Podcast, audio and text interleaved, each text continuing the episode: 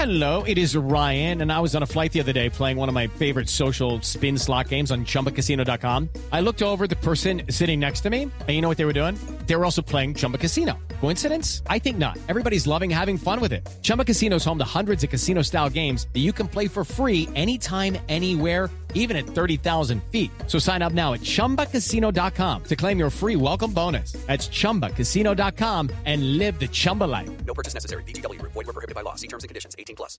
Hello, it is Ryan, and I was on a flight the other day playing one of my favorite social spin slot games on Chumba Casino dot com. I looked over at the person sitting next to me, and you know what they were doing?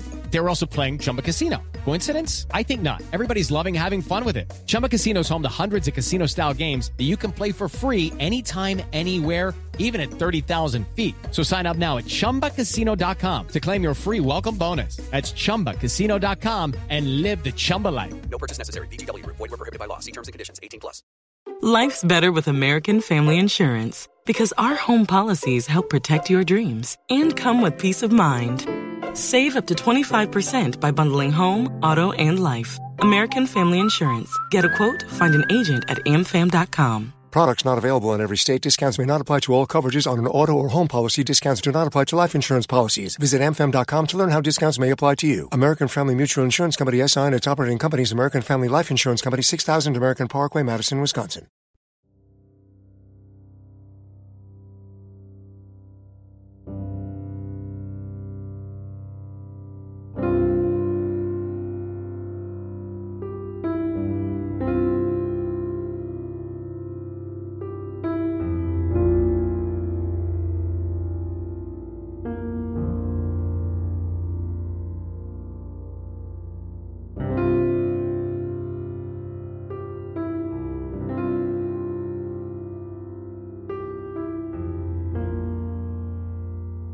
On February ninth of two thousand four, twenty-one-year-old UMass student Maura Murray drove from her dorm in Amherst, Massachusetts to the White Mountains of New Hampshire. At approximately seven twenty-seven p.m., Maura spun out her nineteen ninety-six Saturn on a hairpin turn on Route one twelve in North Haverhill. There has never been a credible sighting of Maura since. Maura is five foot seven inches tall. She weighs one hundred twenty pounds, and she has brown hair and hazel eyes. If you have any information regarding Maura's disappearance, please submit it to us, the Murray Family, at Maura Murray Family Direct at gmail dot com, or the New Hampshire State Police Cold Case Unit. This is Missing Maura Murray.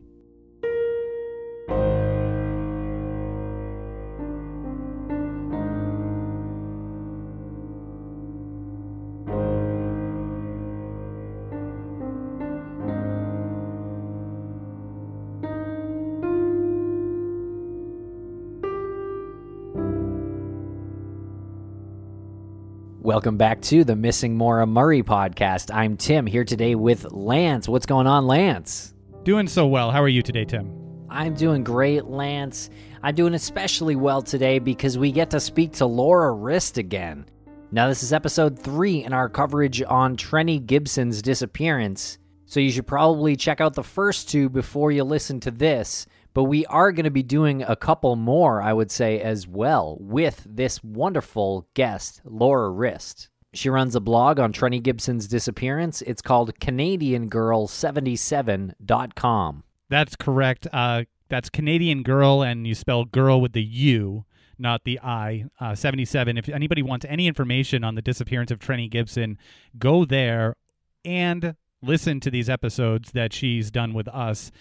She has compiled the information on Trenny Gibson better than, I'd say, she's in like the top two or three people that we've ever spoken to who's not official law enforcement, putting together a case on her own. Uh, she's got an amazing blog post on investigations for the missing dot org. Check out what she wrote there. She has an account of when she first heard about Trenny Gibson's disappearance, how she had what you might think was like a uh, maybe a, a panic attack mixed with a little...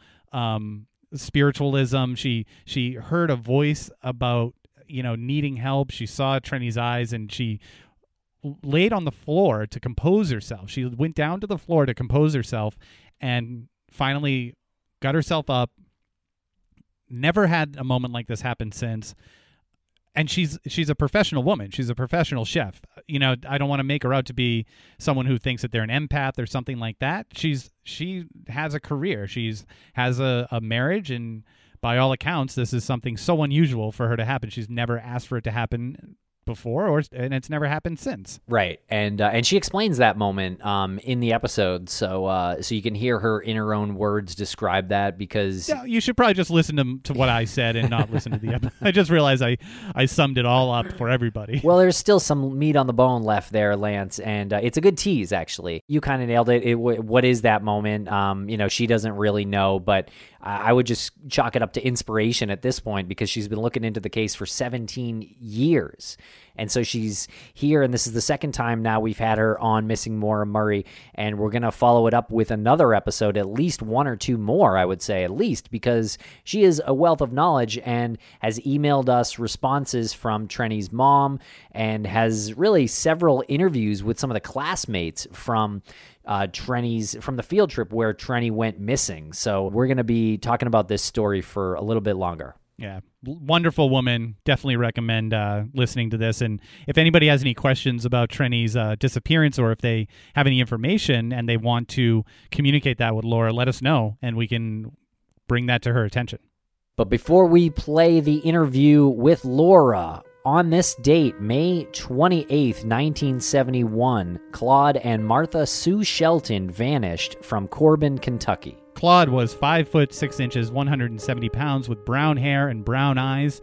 Sue was five foot two inches to about five foot four inches, one hundred twenty-five to one hundred thirty-five pounds. She had light brown hair with highlights and blue eyes. She was wearing her wedding ring and a braided silver ring set with a blue stone. Claude was thirty-seven years old and Sue was twenty-seven years old. They put their three children in their home in Jerry's trailer park on eighteenth Street. The couple left the trailer park in their white nineteen sixty-seven Ford Galaxy five hundred, Kentucky license plate number nine three seven nine four four. And they may have been heading to King's truck stop five miles away, according to one of their children, who overheard the couple talking before she fell asleep. Claude and Martha were never seen or heard from again. Wow. Anyone with information should contact the Kentucky State Police at six oh six, eight seven eight, six six two two. And for further reference, you can check out the charlieproject.org slash case slash Claude dash Shelton. And make sure to follow P Is for the Missing on Twitter, Instagram, and Facebook, and check in on their blog once in a while. It's really great work. Okay, everybody, thanks a lot for listening. Hope you enjoy the interview with Laura.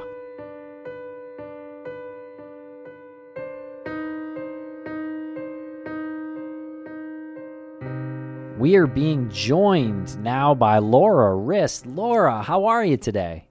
I'm fine, thank you. How are you? Great. We are doing excellent. Um, thank you for joining us on this holiday. Well, thank you for having me. And it's International Missing Persons Day today. That was the holiday I was talking about. As well as Memorial Day. Yes. Well, Laura, we wanted to uh, to start this conversation by kind of going over um, the way that you found out about Trenny's case again.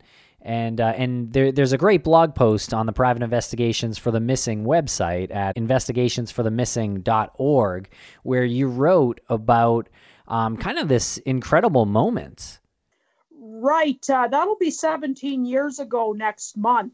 Um, but the moment that I found Trenny, uh, the day I found Trenny's uh, case on the Doe Network, was literally a, a week after I was um, connected to the internet. Um, a, a workmate had told me to check out the Doe Network. They figured it was something that I'd be interested in. I was always reading about true crime books and interested in missing persons and, and whatever. So uh, that's kind of what I had planned for that, that Sunday afternoon, that June day in two thousand three. I was going to check out the Doe Network and catch up on a little undone housework. And that's when I stumbled across Trenny's story and never looked back.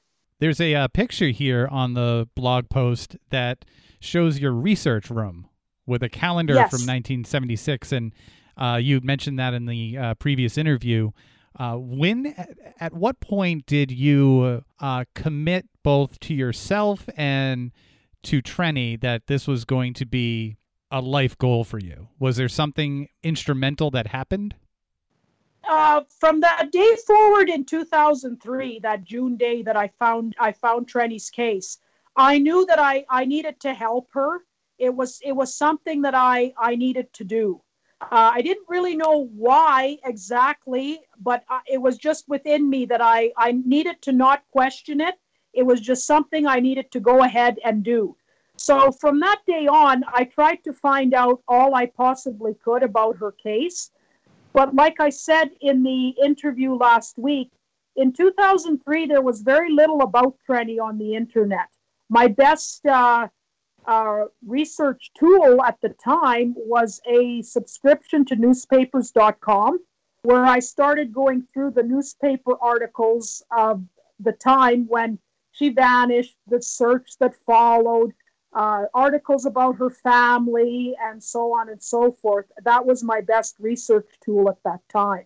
Then in two thousand three, Uh, Amazon was also uh, also available, and there was a book called Unsolved Disappearances in the Great Smoky Mountains by Juanita Baldwin and Esther Grubb. They're fairly local to the area in the Smokies, and they published a book, and there's several pages devoted to Trenny's case.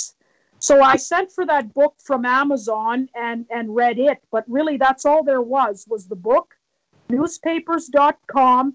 And there was one site on the internet that had Trenny's case lumped in with the case of Dennis Martin that vanished in nineteen sixty-nine and Pauline Melton that vanished in nineteen eighty-one. And they, they vanished from the Smokies as well, just different areas from where Trenny disappeared. But, Laura, there you're, you're skipping a part. and uh, you, you wrote it here on the blog. It knocked you to the floor. You, you heard a voice? It did. It did.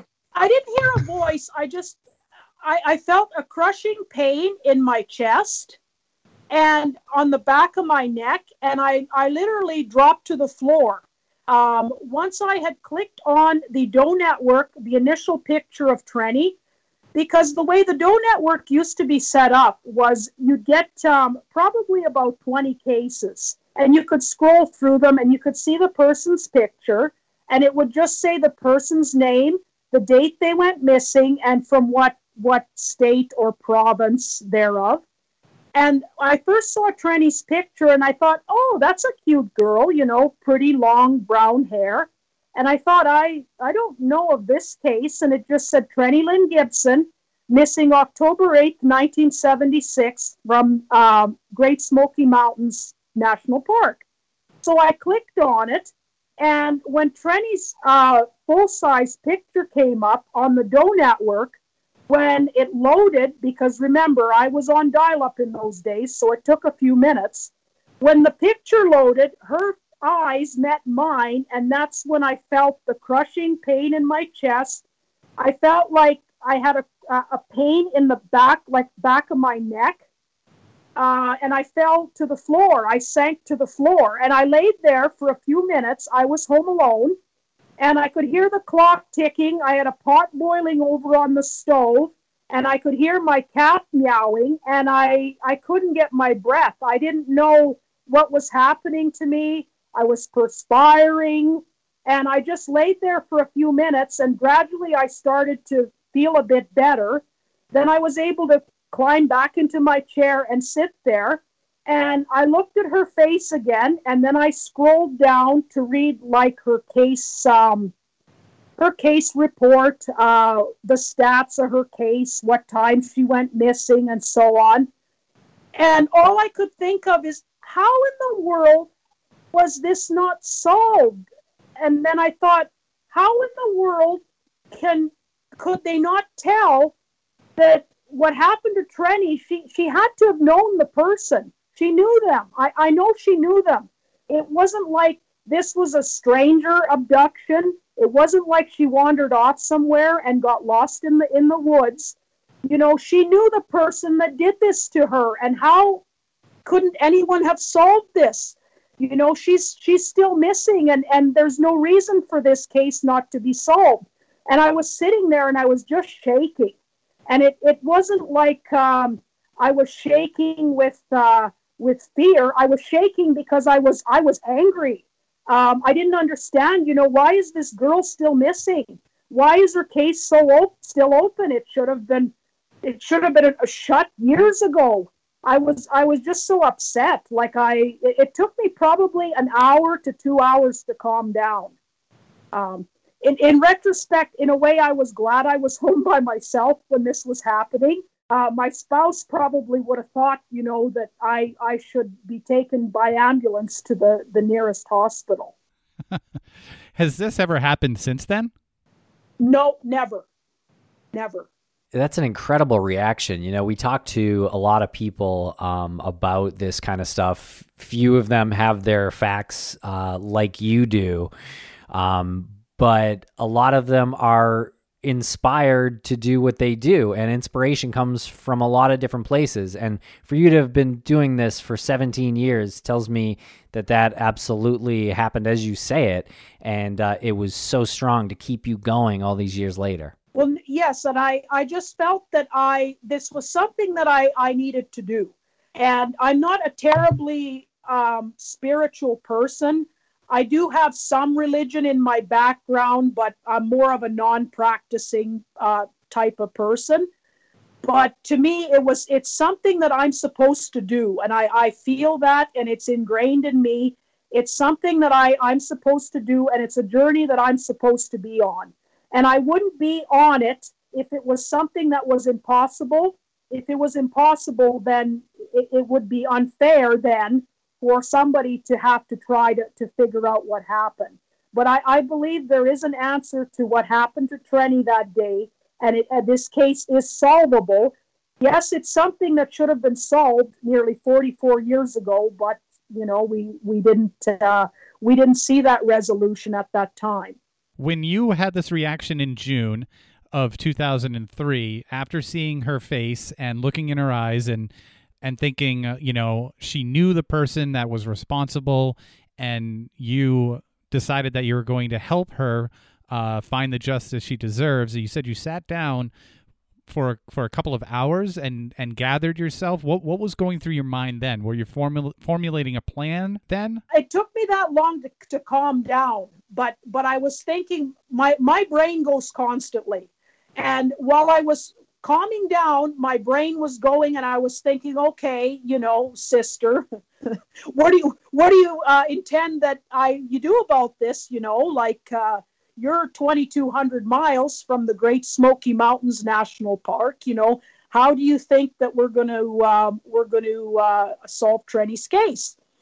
And I thought, well, you know, uh, the first thing that I need to do is I need to find out all I can about this. Um, I need to find out all I can about her case, maybe start talking to people that were on the field trip if I can track them down, if I can track down Trenny's family, if they'll talk to me, you know, I, and kind of the more I sat and started planning rationally, then the calmer I started to, to get, because I, I was putting a plan in place. Or what what I was going to do to, you know, try to help this girl. Have you always been so uh, organized? Because when we've been doing this over the course of however many years, we've encountered a lot of uh, citizen detectives, and they really run the gamut of being very un- unorganized to the point of reckless to you. You were on the other end of the spectrum. Uh, did you learn your organizational skills from this, or did you apply your organizational skills to this? I applied my organizational skills to this. I've always been a very, very organized person. Everything has to have a certain place. Um, I'm very, I like to keep um, dates. I, I like to write things down. Like if you talk to my husband, you'll know that I love pens. I love highlighters, and I like little pieces of paper, but I, I write everything down. I document everything. On such and such a day, I talk to this person at such and such a time. You know, I'm I'm nowhere near perfect. I make mistakes. You know, I'll ask some people the same questions, questions I've asked them once already. You know, I, I'm not perfect, but I always did have good, good organizational skills. And the kind of career that I'm, I'm in, I'm a chef, uh, that applies to the kitchen as well. My kitchen has to be very, very well organized. I think it's just a case of I was already an organized person, but in undertaking this research with Trenny's case was I was just able to apply Uh, that that organizational skill to to Trenny's case. And I've learned things like along the way, you know, that, you know, I've got to improve on this area or whatever, or I have to do this a different way. And I've just applied that along along the way. Very good. Well, uh, we are impressed. Color us impressed. Well, I, it's been seventeen years. You know, you do something for seventeen years, you're bound to iron at least some of the wrinkles out of it. So you can look at it that way. Tim, right. We only have another dozen or so more years. So, uh, yeah, so let's jump into the task at hand here. You sent us an email uh, from, and it was in Hope Gibson's words, Hope being Trenny's mom. Yes, yes. Yes, uh, when I spoke to Hope, I had asked her because I, I wanted to know if they had a, a timeline with how, approximately how long it would take for somebody to get from Andrews Bald to the place Trenny went missing, the, the trail she stepped off of, and if they could go through the woods at that point. And then that's when she had told me about her brothers had, had done a lot of research, had gone through the woods, back, circled around, and, and timed it all out. They had also brought their dogs um, because their dogs were part of the group that did um, some scent tracking for Trenny. And her uncle's dogs had the same uh, result as the uh, as the tracking dogs. Okay, and so she wrote that uh, her brothers timed it out, walking from Andrews Bald, uh, circle and back to the vanishing point, then dome and exit. There was exactly enough time for him to do his dirty work and to get back to the bus area without being noticed. So yes. exact. When she says exactly enough time, that was right around what we were kind of talking about last time, was maybe forty minutes-ish? thirty to forty minutes, but I, I believe that the, the um, field trip always suffered from what I call the tainted timeline, where it was impossible to exactly pinpoint what time it was when Trenny, Trenny disappeared. And it is also hard to say exactly what time she left Robert Simpson when she separated from him at the Bald, and he stayed behind and she walked on ahead. He said it was in the neighborhood of one thirty, one forty in the afternoon. Oh, but he's the the the person who gives that information? Yes, uh, ah. he did. Uh, he did do a statement. He did file a statement, um, and I can actually, uh, if you like. I can find it right here if you'd like um, like me sure. to read it. That would be great. So this is um, Robert Simpson's statement. Robert Simpson had spent more time on the trip with Trenny than anyone else. The next day he was asked to write down everything he could remember about the date Trenny disappeared. This is what he wrote. October ninth, nineteen seventy-six. So this is the day after. On the way up to the mountains, I sat with Trenny, and we would crack a few jokes, and she seemed to be in a good mood. When we got to the trail going to Andrews Bald, we sat down and ate. I don't think she was meaning to take off anywhere because she gave me part of her sandwich. When I started down the trail to Andrews Bald, I asked her if she was going to come with me. Then she started down the trail. We hiked about a mile, then stopped for a rest. She was breathing kind of hard, so we sat down for five minutes. When we reached the Andrews Bald, she was still in good spirits, so we looked around a little bit, then got under a tree when it started raining. By the time everyone else got there, she was rested up and ready to start back. She asked me if I was going with the group back to the bus, and I said I was going to stay around a little longer. She said goodbye, and that was the last I saw of her. When I got back to the bus, I saw she was gone, and so did some of the others. So we started asking some of the people that she was with, and they said that they stopped to rest, but she kept on going. Plus, they said that the trail went to the left, but she went to the right, and nobody has seen her since. The last time I saw Trenny, I was at Andrews Bald. We reached the Bald at about one thirty. This is uh, his official statement to police? Yes. Interesting. Okay. There was a student that was found to have some injuries Um, in the time after Trenny disappeared, I cannot elaborate on what kind of injuries they had, who it was, so on and, and so forth. The uh, the Gibsons did find out about it, and they did mention it to the police that that needed to be looked into, as well as how uh, Robert Simpson what, had come to have Trenny's uh, comb in his car, and they had also told the police about the jewelry. Then again, some of the students that were on the field trip that day came to Mister Gibson and told Mister Gibson that the bus was followed to the park. And Calvin Bowman was the person in the vehicle that was following the bus. And Mister Gibson told this to the police as well. And as far as we can tell, very little was done about it. Uh, Mister Hall, who was the principal of Bearden High at the time, he said that Calvin Bowman was at school that day. And Mister Dunlap, the teacher that was on the field trip that was riding on the school bus with the students, claimed that they were not followed. I, I don't know how he could be that certain unless he was literally watching behind the bus, but he said they were not followed, and he said that nobody else knew where they were going. But I mean, if somebody wanted to follow the bus, they're going to follow the bus, and wherever the bus stops, well, you know, then that's where they're going to uh, where they're going to stop. It is worth noting that the school bus stopped and parked in that Clingmans Dome parking lot. It is possible, if the bus was followed, that the person following the bus parked their vehicle in that parking lot that's kind of for overflow par- parking in Collins Gap. Because it would be silly to park with the school bus if they're there for, you know, undercover or something like that, and they don't want anyone to really notice that they're there. It would make more sense for them to park in overflow parking. Okay, and uh, so you, you mentioned Calvin Bowman, and uh, there is some history there with Calvin Bowman. Can you uh, explain a little bit about this uh, fella? Well, it's a rather long story here, but uh, Calvin Bowman, he uh, was known as Keg or Kegan. Um, he was an African-American youth, and he was about a year older than Trenny. And uh, he had several siblings, and he was from a large family. And the area of Knoxville that he lived in at the time was about two to two and a half miles from where Trenny lived in on uh, White Tower Drive.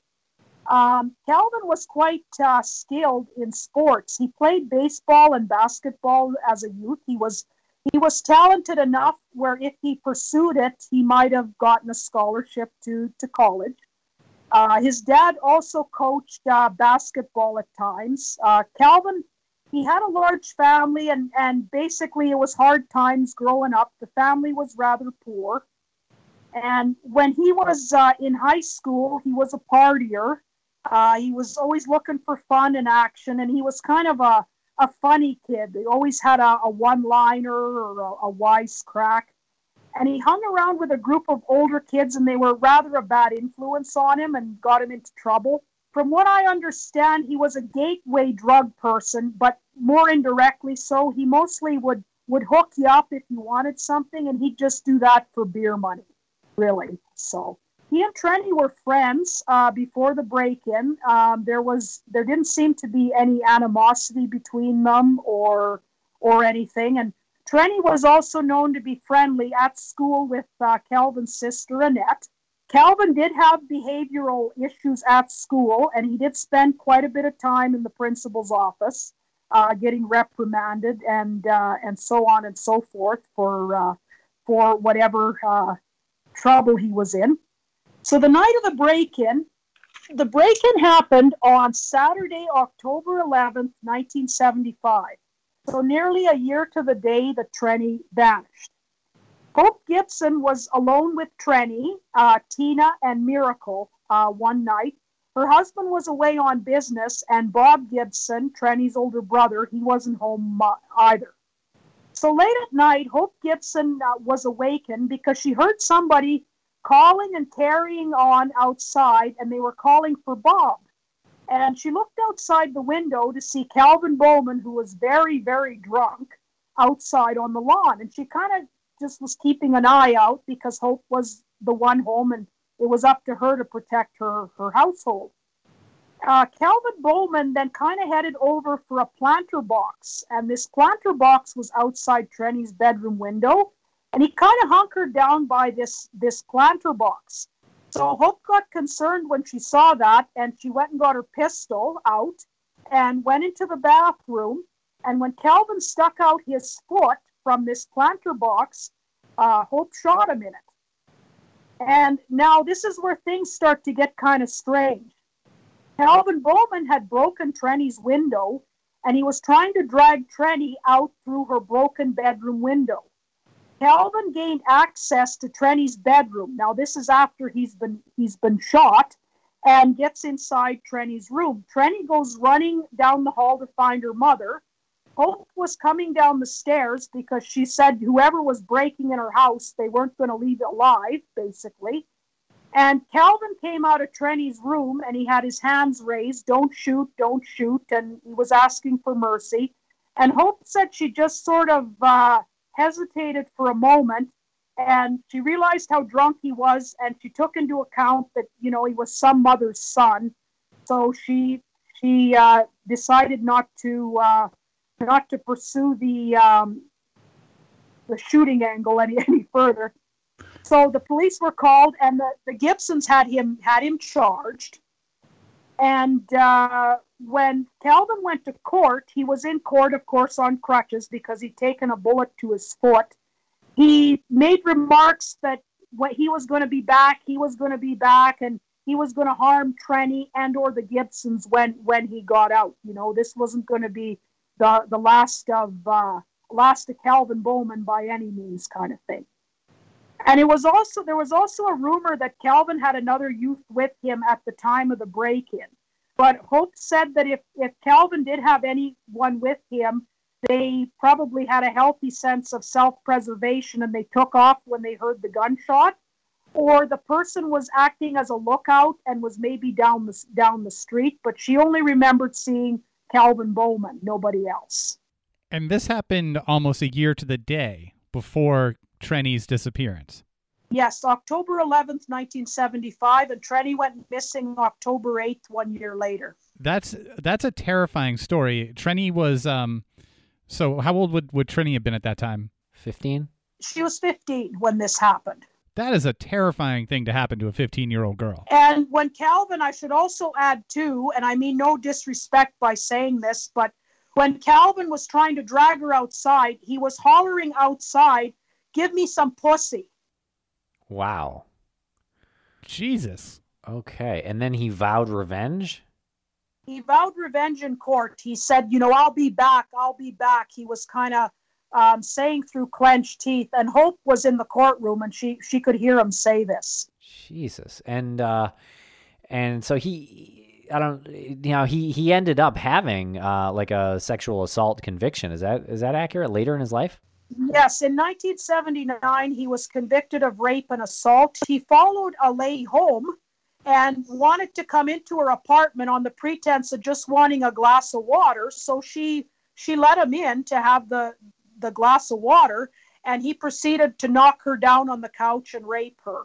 And he was tried and convicted and and sentenced. Wow. And he's currently in jail now? What's his uh, status? No, no, uh, Calvin isn't in jail. He has been in trouble with the law since nineteen seventy-nine, since he was released from, from jail for the rape and assault case.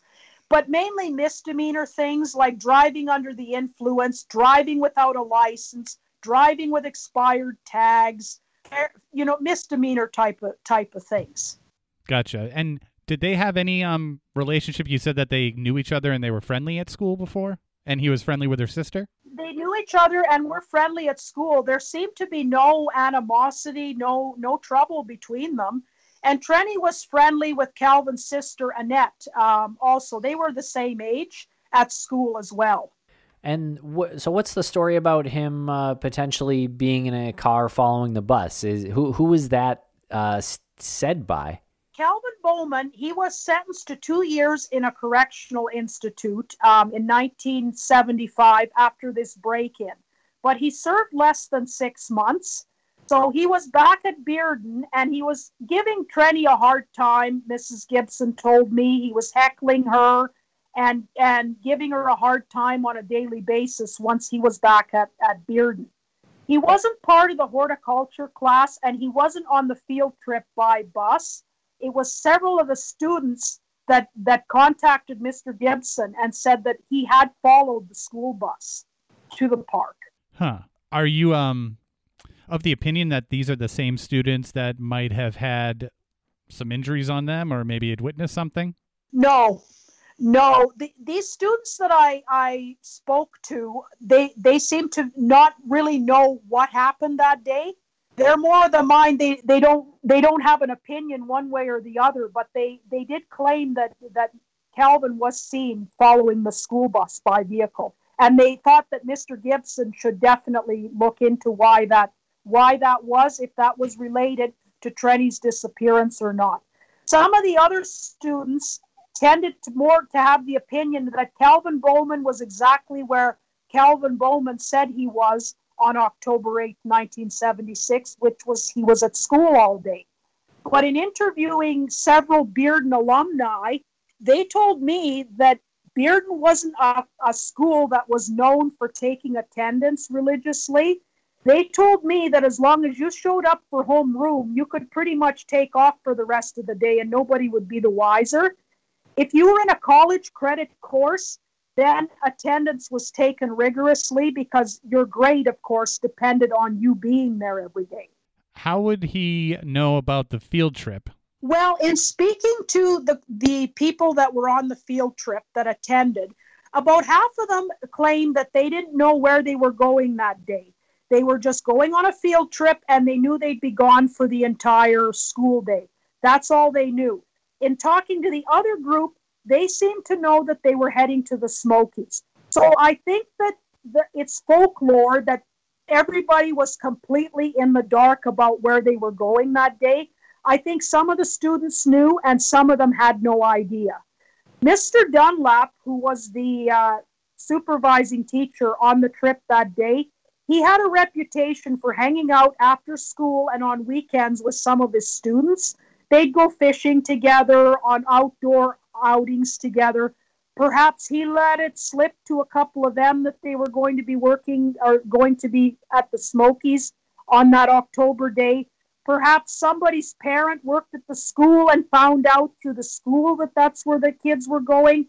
I don't know. But I think it's fair to say that some of the students did know they were going to the Smokies. And does anyone who was on that trip that day say that they saw Calvin following the bus? Or that's just from students at school? No one has admitted to seeing Calvin Bowman. Okay. To be fair, Trenny was terrified of him. If she saw Calvin Bowman, she would have hightailed it to that bus so fast that it would have made your head spin. Or if she had gotten wind that Calvin Bowman was following the school bus, she never would have gotten off of the bus. Right. That's uh, that's kind of what was going through my head there. Uh, she must have been very vocal about uh, the situation between her and Calvin, right? To a point, Trenny wasn't really very vocal about things because she didn't really hang out with a certain group of, of students. She kind of kept to herself. But her mother knew about it, and so did her older brother, Bob, that, that she was being heckled at school by Calvin Bowman. And Simpson was put in charge of sort of staying with her by her brother. Yes. And you'd think that if uh, Calvin was following the bus and Trenny saw, then Simpson would have known that as well. He never brought that up, did he? No, he didn't. Um, what, what he brought up was... Robert Simpson was at the Gibson household uh, when uh, the search was on for Trenny, and her folks were staying in Gatlinburg while they were searching the park. Tina Gibson remained at home. That was Trenny's younger sister. And I believe their grandmother was kind of keeping an eye on the house and getting the kids off to school.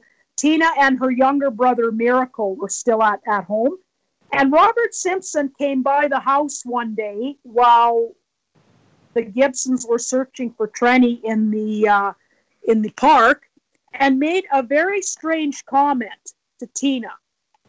He told Tina that if Calvin Bowman had Trenny, he would kill her.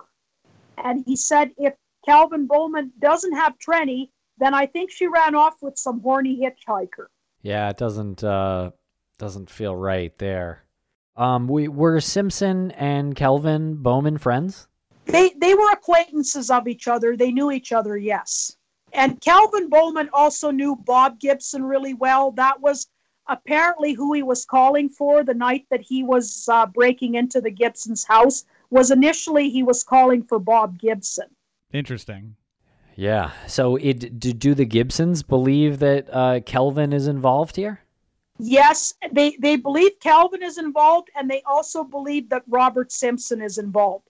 And if Robert Simpson isn't directly involved, they believe that he knows far more than he's telling. But they tend more to believe that he was he was directly involved. Right. Interesting. They tend to believe more that Simpson was directly involved or indirectly involved? They believe that both of them were involved, Calvin Bowman and, yeah. and Robert Simpson. Interesting. What was, I'm just out of curiosity, what was the, I guess, the, the breakdown of, of white to black students at that school? There were very few black students. As you can imagine, as part of my research, I have most of the yearbooks. Um, I have yearbooks from nineteen seventy-four through the early eighties from Bearden High. There were very few black students in, in Bearden. You can literally pick them out of the of the classes, like the so, the sophomore, junior, and senior year. There's a handful in each class. And Bearden was a large school. Oh, how big? Several, several thousand students, I believe. Do you think that race played any role in this at all? I have been uh, looking at that angle, yes, that, that it could possibly be racial motivated, could be drug motivated. I've, I've looked at all, all kinds of uh, different angles as to what would, would provoke this and, and what the motive would be behind it. Why, why would they, this sort of thing happen? There'd have to be a motive. There'd have to be a reason. And if there's more than one person involved, what's motivating them? What's the reason why they're they're involved in this? Yeah, yeah, because re- revenge from Calvin Bowman sounds reasonable, even though it's not like Trenny did anything to him. Um, but, you know, he was taunting her at school, so there could be some anger yes. still there directed towards Trenny, but it doesn't sound like Simpson would have had much of a motive. He would have had a sexual motive. If you look at it that way, if he was promised perhaps something sexually, sex is a great motive. Revenge, sex, and money are three of the biggest ones. Yeah, so it also would um, explain how her body could be disposed of successfully with two people as opposed to one. Well, to me, whoever disposed of Trenny, perhaps they had to hide her somewhere in the in the very early stages, but they, they needed a car. And to me, they needed more than one person. So whether it was a one-person thing, maybe it was an accident, they didn't mean for it to go as far as they did, but Trenny passed away, then they still need help. They're going to need somebody to help them. So there, there had to have been at least two people involved. And do you know anything about Simpson and Bowman's relationship after uh, Trenny went missing? I think the relationship was pretty much the same as it was before. I don't think they were necessarily close buddies. From what I can ascertain, they were they were more acquaintance, acquaintances of one another. Okay, but no no fight, like nothing crazy changed after that. No, no fighting. I, no, yeah. There's been nothing about nothing about fighting, any anything about that that I could I could uh, find from anyone. Basically, just whispered about, you know, what happened to Trenny. Maybe she ran away. She wasn't happy, and she just ran away. She just disappeared. It was kind of like they let just let it go at that. Let just let it go where, you know, they either didn't know what happened to her, it wasn't worth speculating, and just let everyone think she just ran away.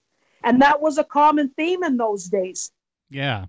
Do you think that maybe Simpson was uh, fearing for his life? Because it seems to me that he probably could have, if they were, if something went wrong and they were together, he could have really thrown Calvin under the bus. No, no pun intended. He he really could have uh, just said, hey, I... I came up on the two of them. He was attacking her. I tried to save her. He ended up killing her, you know. Especially when Bowman went to jail three years later. If the two of them were working together, there's a reason why one doesn't want to snitch on the other. There's there's something there. It's part of the motive or what the reason was behind this, because nobody likes a snitch. I don't think necessarily that it was an accident that one was doing it and one came up on upon them or whatever, and that's the reason why they don't want to say anything. I think it's more they, they each had an equal hand in it, and and one doesn't want to say anything again against the other. But Simpson also knew that his father would protect him, and if the Gibsons wanted to retaliate or harm him, well, everybody was going to know who did it, right? So that's why it kind of just uh, it kind of just dropped.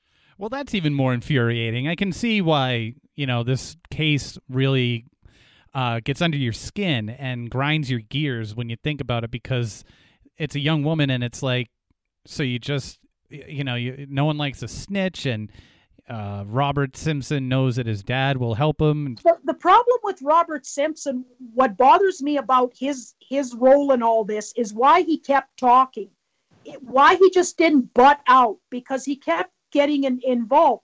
I think in the beginning, when you did your first episode of this, Jen had told you how he was coming over to the Gibsons' house while they were away, and they were he was screening their phone calls. You know, that that raised alarm bells for me. Why would anybody do that? Even a really close, good friend? Why, why would you do that?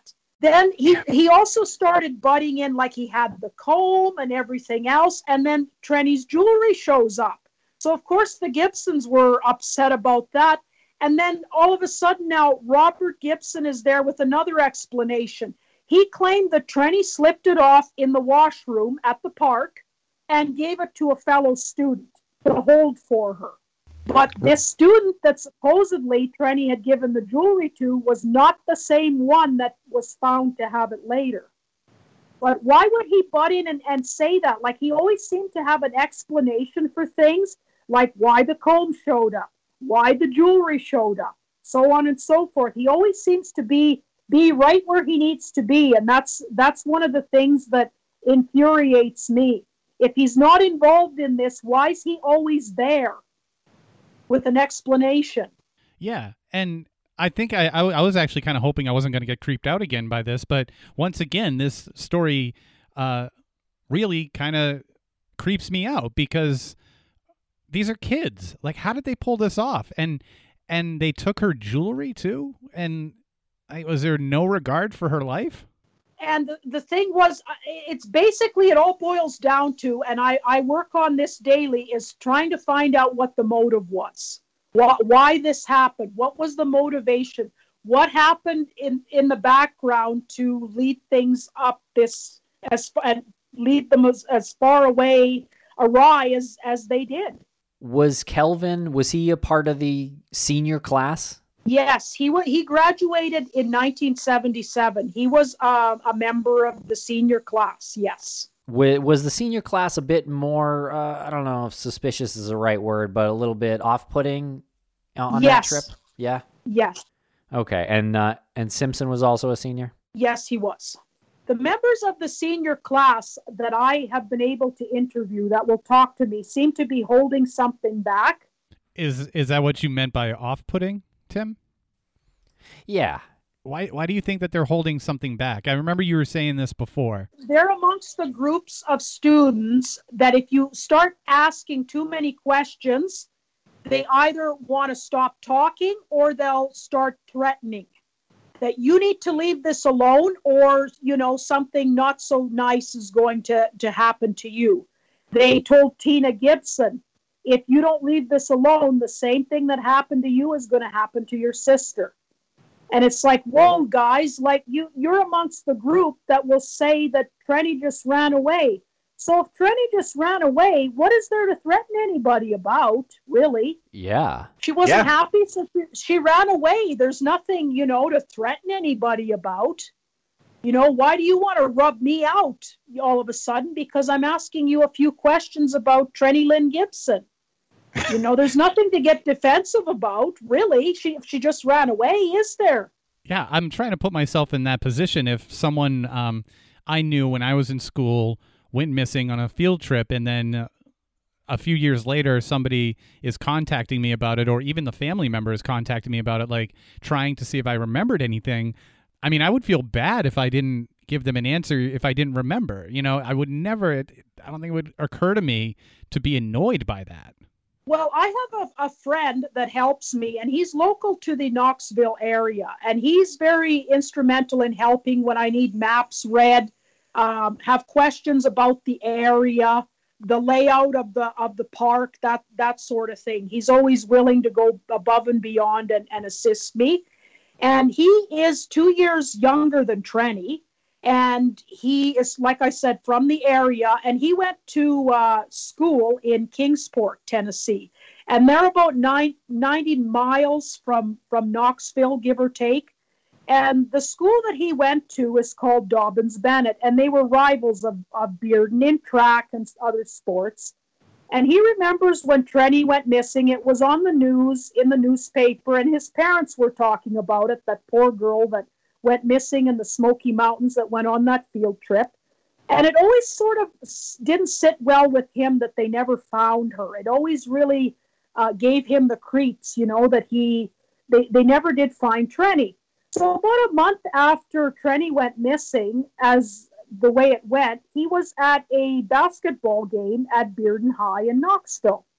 And there was a girl standing sort of off by herself, so he went over and just made some small talk with her, and she was a student at Bearden, and they were watching the, the game, and he made mention of, oh, you know, um, that student that went to school here, Trenny Gibson, he said, uh, did they ever find her? And he said this girl just gave him the strangest look. He said it just kind of chilled him to the bone. She gave him this strange look and said she was dead half an hour after she disappeared. And then she smiled a little half smile, and then she walked away from him. What? Yes. In those days, you know, late, late nineteen seventies, mid to late nineteen seventies, of course, there was no, no internet, anything like that. There was no outlets, anything. It, it just shook him to the to the core, but there wasn't anything that he could do about it. Uh, he talked with his parents about it, what this girl had said at the at the basketball game, and his parents were always of the mind that Trenny met with some kind of foul play, but they didn't really know what happened exactly. But they didn't think that she was lost. They thought that something happened and she was taken out of the out of the park. So he let this sort of just just ride, uh, feeling a little better after he talked to his folks about it. He didn't hear much about Trenny, and of course she hadn't been found. And then in the early eighties, he was attending East Tennessee State University in Johnson City. And he met this group of three girls, and they had also attended Bearden, but they were the same age as he was. So they attended Bearden, but a couple years after Trenny had, had vanished, they started chatting and, and whatnot between classes and at lunchtime and, and got to know each other. And then once these girls got to know him, they started telling him things that they were hearing at Bearden and telling him things like Trenny was hurt by her friends on the trip. Somebody did something to her. They took her deep into the woods and buried her, and, and so on and so forth.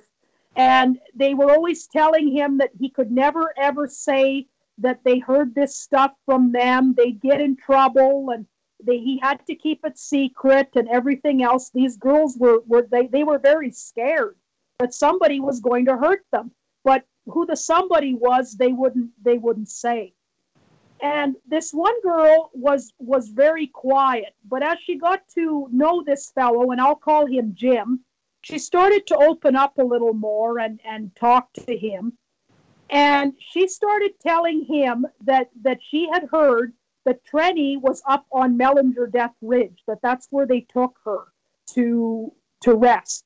After after she, she was killed, they took her to Mellinger and later to rest there. It was somewhere that was out of out of the search area. And this girl, too, was very, very fearful. She told Jim over and over, you can't ever tell anybody I told you this because harm is going to come to me and you have to keep this quiet. I just told you because I, I needed to tell somebody. I needed to get it off my chest kind of thing. So, of course, this sat with Jim for many years. But, of course, you know, in those days, there wasn't anything you could really do. Um, aside from you could tell the authorities, but you couldn't read up more about the case unless you went to the library and looked through the microfilm, all the old newspaper articles. So there was really nothing Jim could do until he found me after I got started and started um, posting about Trenny and her story on Websleuths and the crime forum that I was uh, a member of. Sorry, where was the area that... He said he was told they took her and laid her to rest? It's called Mellinger Death Ridge, and it's named after Joseph Mellinger. He was a settler in the area years ago, and he met a really grisly, untimely death. He was caught in a bear trap. Oh, God. Yeah. Wow. Yeah, that sounds painful. If you Google Mellinger, you, you can find it. Um, wow. So that's incredible. Here we are again, Laura, uh, nearing the end of our interview. And you uh, you for only ju- just introduced this uh, this character that uh, I was not expecting to hear about. And how did fifty minutes go by? I know. Wow. But it, it affected him all his life, and it affects him to this day. And, and he believed that Trenny met with foul play, and likely she knew who who harmed her that day. So he was kind of of the same mind that I was. And then when I started doing some posting on the crime forum and doing a little on Websleuths, he thought, I got to find this person because I got to tell her what what I, I was told in the uh, nineteen seventies at Bearden High and in the early eighties at East Tennessee State University in Johnson City. I'm looking on a map right now, and I'm trying to gauge how far away Uh, Clingmans Dome is from uh, Mellinger's Death Ridge. How about how far away was that? It's quite it's quite a distance, and it was out of the search area, but it is quite a distance from there. It's a very rough, rocky place. There's snakes there. the The terrain isn't good at all. Like, it's a great place to break an ankle. Any thoughts of like how they would have gotten her there? They would have had to take her by four wheel drive vehicle, Jeep or or thereabouts. We've also been told that she was taken deep into the woods by Jeep and buried into the buried in the woods.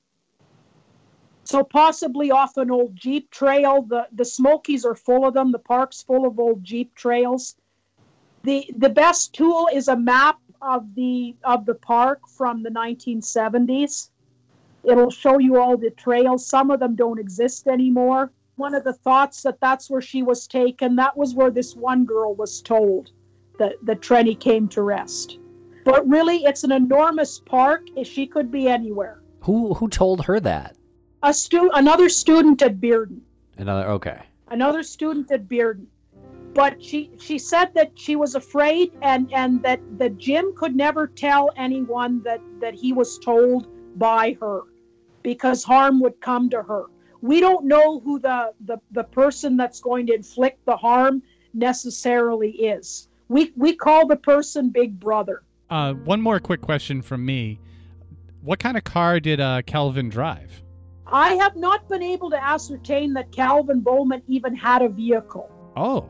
Robert Simpson did. He had two different vehicles, not necessarily at the same time, but he had two di- he had two different cars. I cannot ascertain that Calvin Bowman even had a vehicle, but it's highly possible that he borrowed one. Oh, someone had to have like a four-wheel drive or a Jeep uh, when they were, if the, if it's true. Well, I mean, someone had to have had a, a four-wheel drive or a Jeep because that's probably where her body is, right? Yes, but if she was taken out of the park, uh, brought back, there could have been two different vehicles involved. He did not have a Jeep or four-wheel drive vehicle. He had a, uh, I believe, a nineteen sixty-four Impala, and he also had a, a Pontiac convertible at one time as well. Robert Simpson did. Okay, so not a not a vehicle that could have probably driven up to that area. Robert Simpson was an outdoorsy kind of guy. He did like camping, hunting, and fishing. It's possible his parents had one. The students did did tell Mister Gibson that they were they were followed to the. to the park that day, and that he needed to tell the authorities and they needed to look into that. And they claim it was it was Calvin Bowman that, that followed them, but years have passed, and some of the information I'm not privy to. I'm only privy to what's been released under the Freedom of Information Act. So if it's out there, a description of the vehicle, uh, I'm not privy to that information.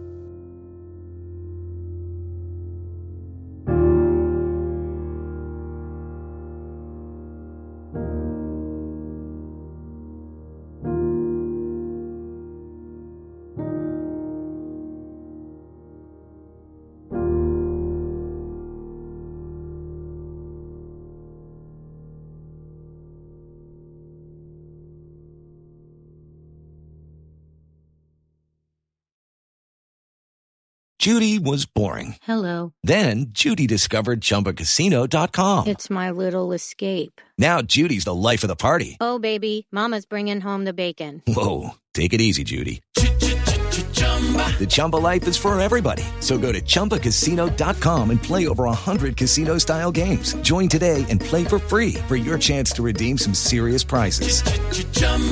Chumba Casino dot com. No purchase necessary. Void where prohibited by law. eighteen plus terms and conditions apply. See website for details.